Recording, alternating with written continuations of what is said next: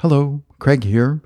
Today, from my little box of quotes A human being is a part of the whole called by us universe, a part limited in time and space. He experiences himself, his thoughts and feelings, as something separated from the rest, a kind of optical delusion of his consciousness. This delusion is a kind of prison for us, restricting us to our personal desires and to affection for a few persons nearest us.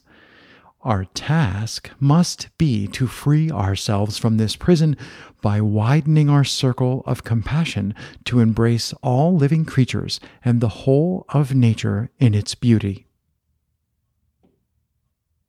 Albert Einstein